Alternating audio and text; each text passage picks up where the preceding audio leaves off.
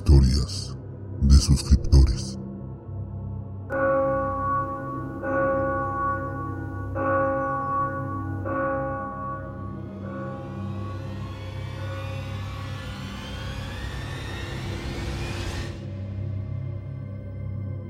Antes de comenzar, me gustaría decir que esta historia puede parecer completamente ficticia.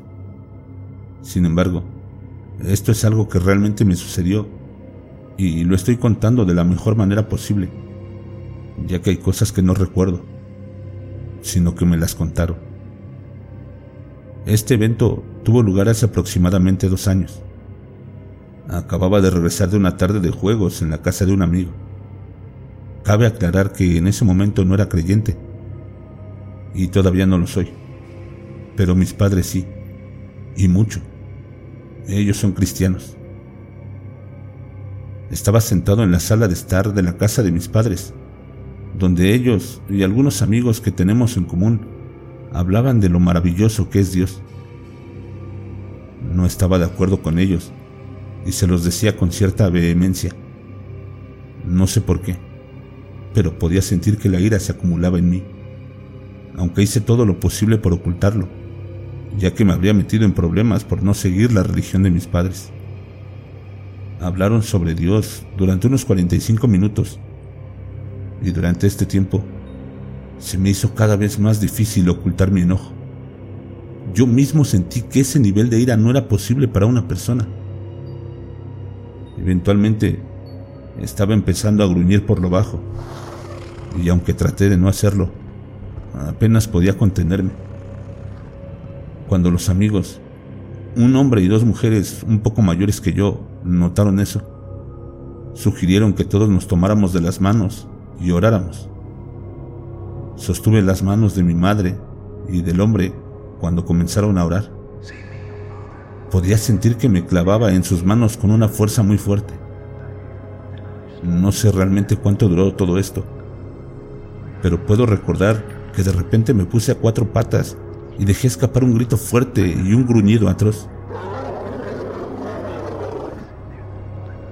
En ese momento comenzaron a orar por mí y yo seguía gritando en el piso de mi sala. Supongo que ya tenía algún tiempo así, porque la madre de estos amigos había llegado junto con el resto de su familia para tratar de ayudarme. No tenía ni idea de cuándo entraron, porque me estaba desvaneciendo y perdiendo la conciencia a intervalos. La madre comenzó a ungirme con aceite en la frente y pude sentir un leve ardor pero nada que me hiciera siquiera decir un ay. Sin embargo, el espíritu dentro de mí seguía gritando como si estuviera en llamas, aunque yo no sentía casi nada. Sonaba como si se hablara en un idioma desconocido cuando el espíritu en mí gritó, y hasta el día de hoy no tengo idea de lo que decía. Mi cara la sentía como si tuviera una máscara de látex adherida a ella que se estaba retirando lentamente pero que de alguna manera todavía estaba conectada a mí. El sentimiento, por lo que he podido investigar, era similar al que siente una persona cuando está dejando su cuerpo durante la proyección astral, pero no era mi alma la que se estaba yendo. Durante todo el episodio, mi perro estuvo ladrando a centímetros de mi cara en un esfuerzo para protegerme. Me dijeron esta parte más tarde, porque no estaba consciente de ella en ese momento. No me estaba ladrando a mí, sino que lo hacía como si algo me estuviera atacando y él intentara defenderme. Estas oraciones y gritos continuaron hasta alrededor de las 3 de la mañana. No puedo recordar al espíritu dejándome o lo que pasó para terminar el exorcismo. Solo puedo recordar estar sentado en el sofá, llorando y queriendo alejarme de todos e irme a mi cama. Tampoco tengo ningún recuerdo de los días siguientes a eso. Muy probablemente porque este evento fue muy traumático y es hasta la fecha lo más aterrador que he vivido.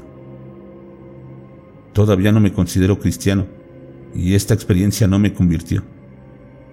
Creo que no fue el poder de Dios el que se usó para ayudarme a escapar del espíritu malévolo, pero creo que fue su propia fe y su creencia en su capacidad para ayudarme. Tampoco digo que esto era un demonio, porque no puedo saber si era este o algún otro tipo de ser. Pero era un espíritu que deseaba hacerme daño, y por eso lo llamo un espíritu malévolo.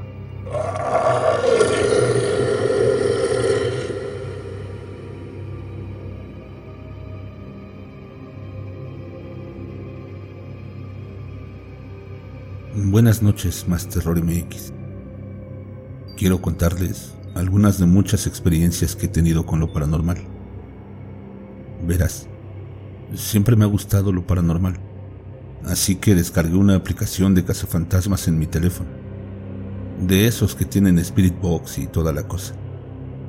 Todo el mundo me dijo que era solo una aplicación de broma, pero mientras la ocupaba, a menudo decía cosas como Eric, Morelos, mudanza todo eso solo era anecdótico para mí, pues no representaba nada. Hasta que, después de un año, conocí a un amigo. Se llamaba Eric y me pidió que me mudara con él a Morelos, cosa que no hice. Una vez estaba sentado en la sala de mi casa haciéndole preguntas a la aplicación. Parecerá de cuento, pero esta app predijo la muerte de un amigo mío un mes antes de su fallecimiento. No fue hasta después de enterarme de su muerte que me di cuenta de que la aplicación me lo había anticipado. Esta aplicación también me daba otros mensajes. Por ejemplo, cuando estaba en la cocina cocinando, a menudo recibía algún mensaje en la aplicación de que lo estaba haciendo mal. La aplicación me dio un nombre, que por respeto no mencionaré unas semanas más tarde, por cuestiones que no vienen al caso, fui al cementerio local. Está a menos de un kilómetro de distancia.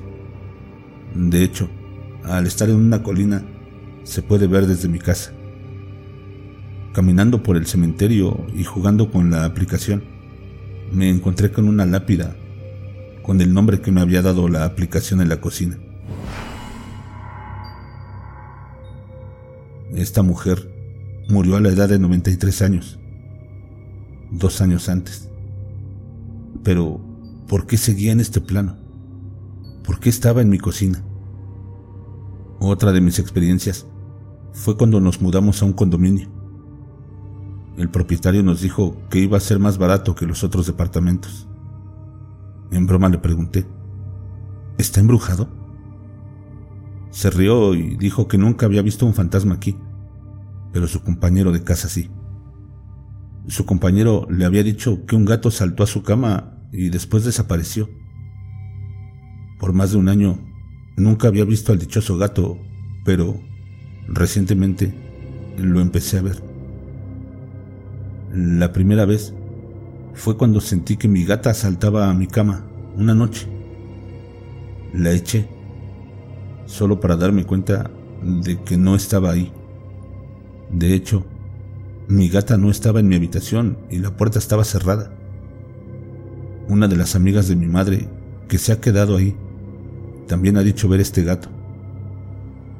También he visto al gato en la sala de estar, con las luces encendidas y mientras veía la televisión.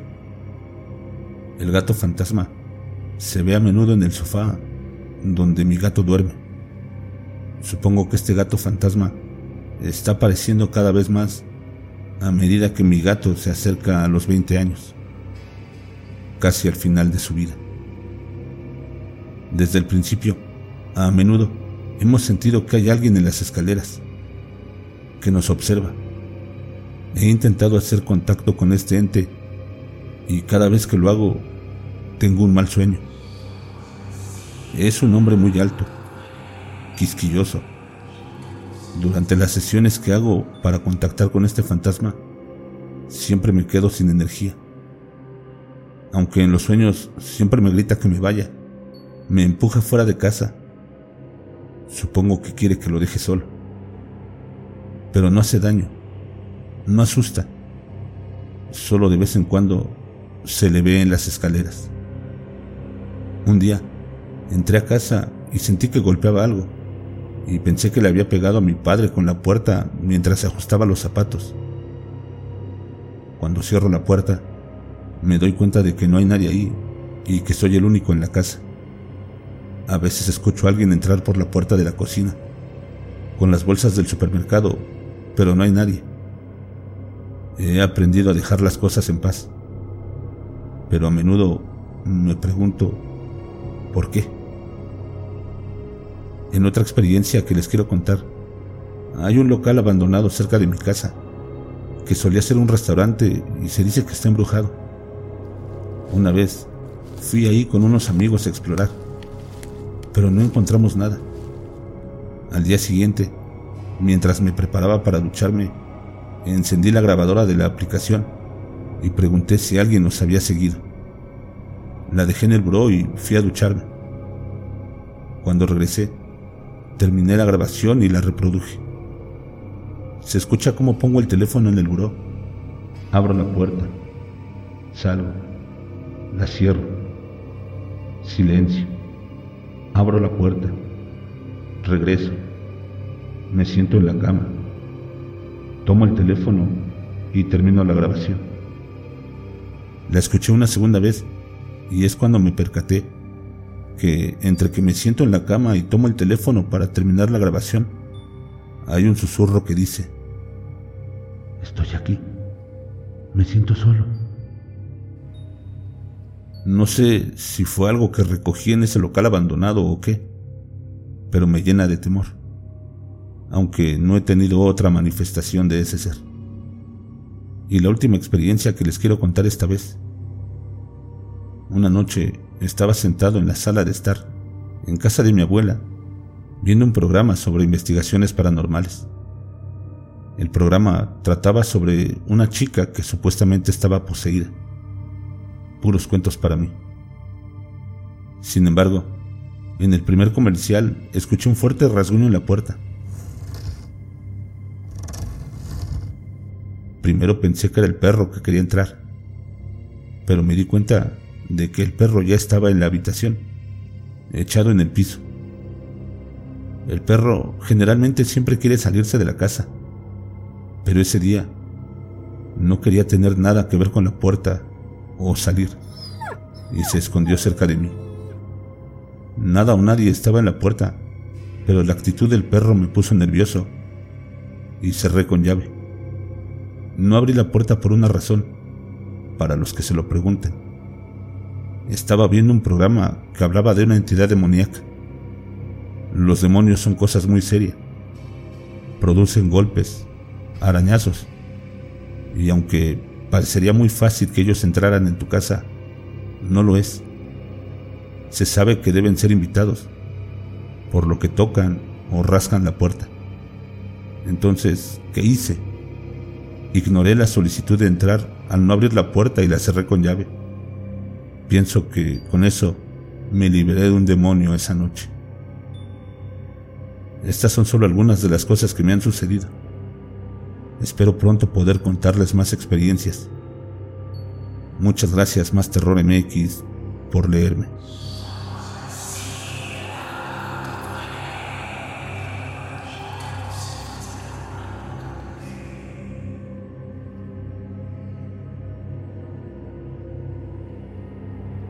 Cuando recién llegué a Estados Unidos, conocí a un hombre que era divorciado y sostuve una relación con él es mi actual pareja.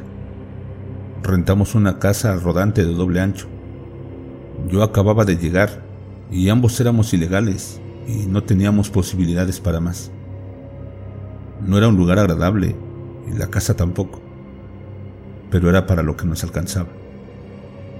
En cuanto entramos, vimos un montón de basura en la parte trasera de la propiedad. Había ropa, latas de comida, restos de cosas que no sabíamos que eran y un montón de libros, al parecer sobre satanismo. Para llegar al armario teníamos que pasar forzosamente por donde estaba el baño, y justo en ese punto siempre se sentía una vibra extraña, además de que despedía un olor horrible como putrefacción.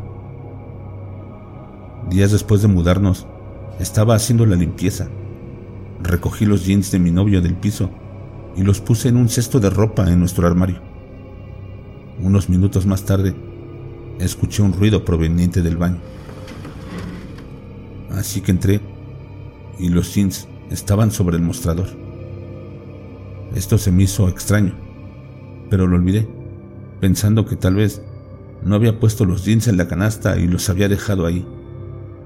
Al día siguiente, mientras desayunaba, vi a un hombre por el rabillo del ojo y me volví rápidamente, pero no había nadie, aunque tenía la sensación de ser observada.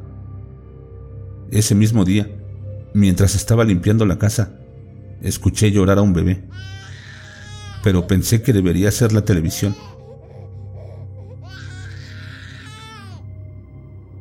Unas semanas después de que nos mudamos, el hijo de mi novio, su ex esposa y su hija de tres años vinieron a vernos. En un momento dado, su hija empezó a señalar la puerta del baño y gritaba como si estuviera asustada, pero también ignoramos totalmente el hecho. Unos días después, cuando mi novio fue a darse una ducha, después de abrir la puerta de la regadera, regresó a la sala por algo que había olvidado, y cuando volvió al baño, había un vaso frente a la puerta de la ducha. Algo muy extraño, ya que solo estábamos los dos y ninguno lo hizo.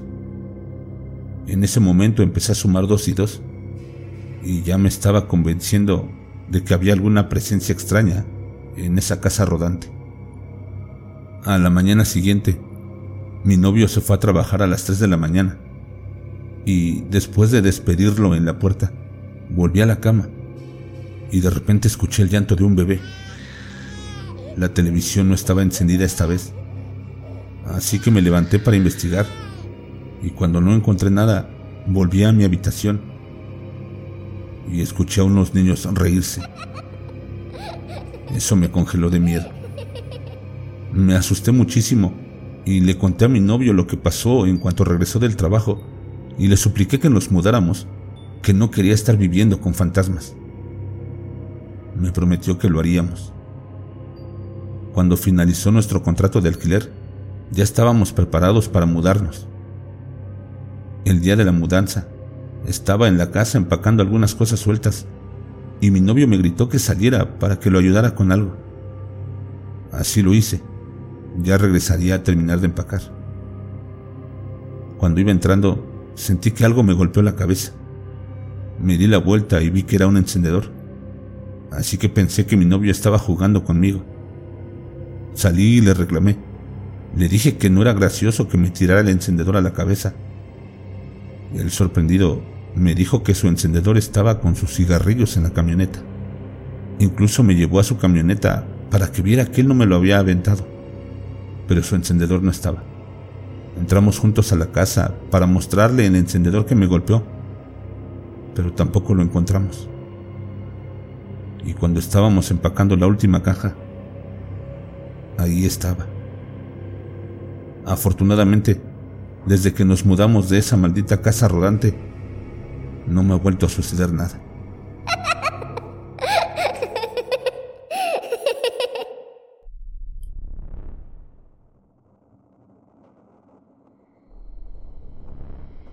Muchas gracias por llegar al final del episodio. No olvides que puedes hacernos llegar tus historias, vivencias o relatos de tu encuentro con lo sobrenatural, lo paranormal, lo desconocido aquello que te llenó de terror y nadie te quiere creer. Hazlo al correo electrónico que estará apareciendo en pantalla, al WhatsApp de Más Terror MX, que también aparecerá en pantalla, y únete a mis redes sociales. Estoy en Facebook, Twitter, Instagram y TikTok como Más Terror MX. Si el video te gustó, suscríbete, dale like y activa la campanita para que no te pierdas ninguno de nuestros episodios. Nos leemos en la siguiente. Y recuerda, no tengas miedo de eso que no puedes ver, pero está ahí. Detrás.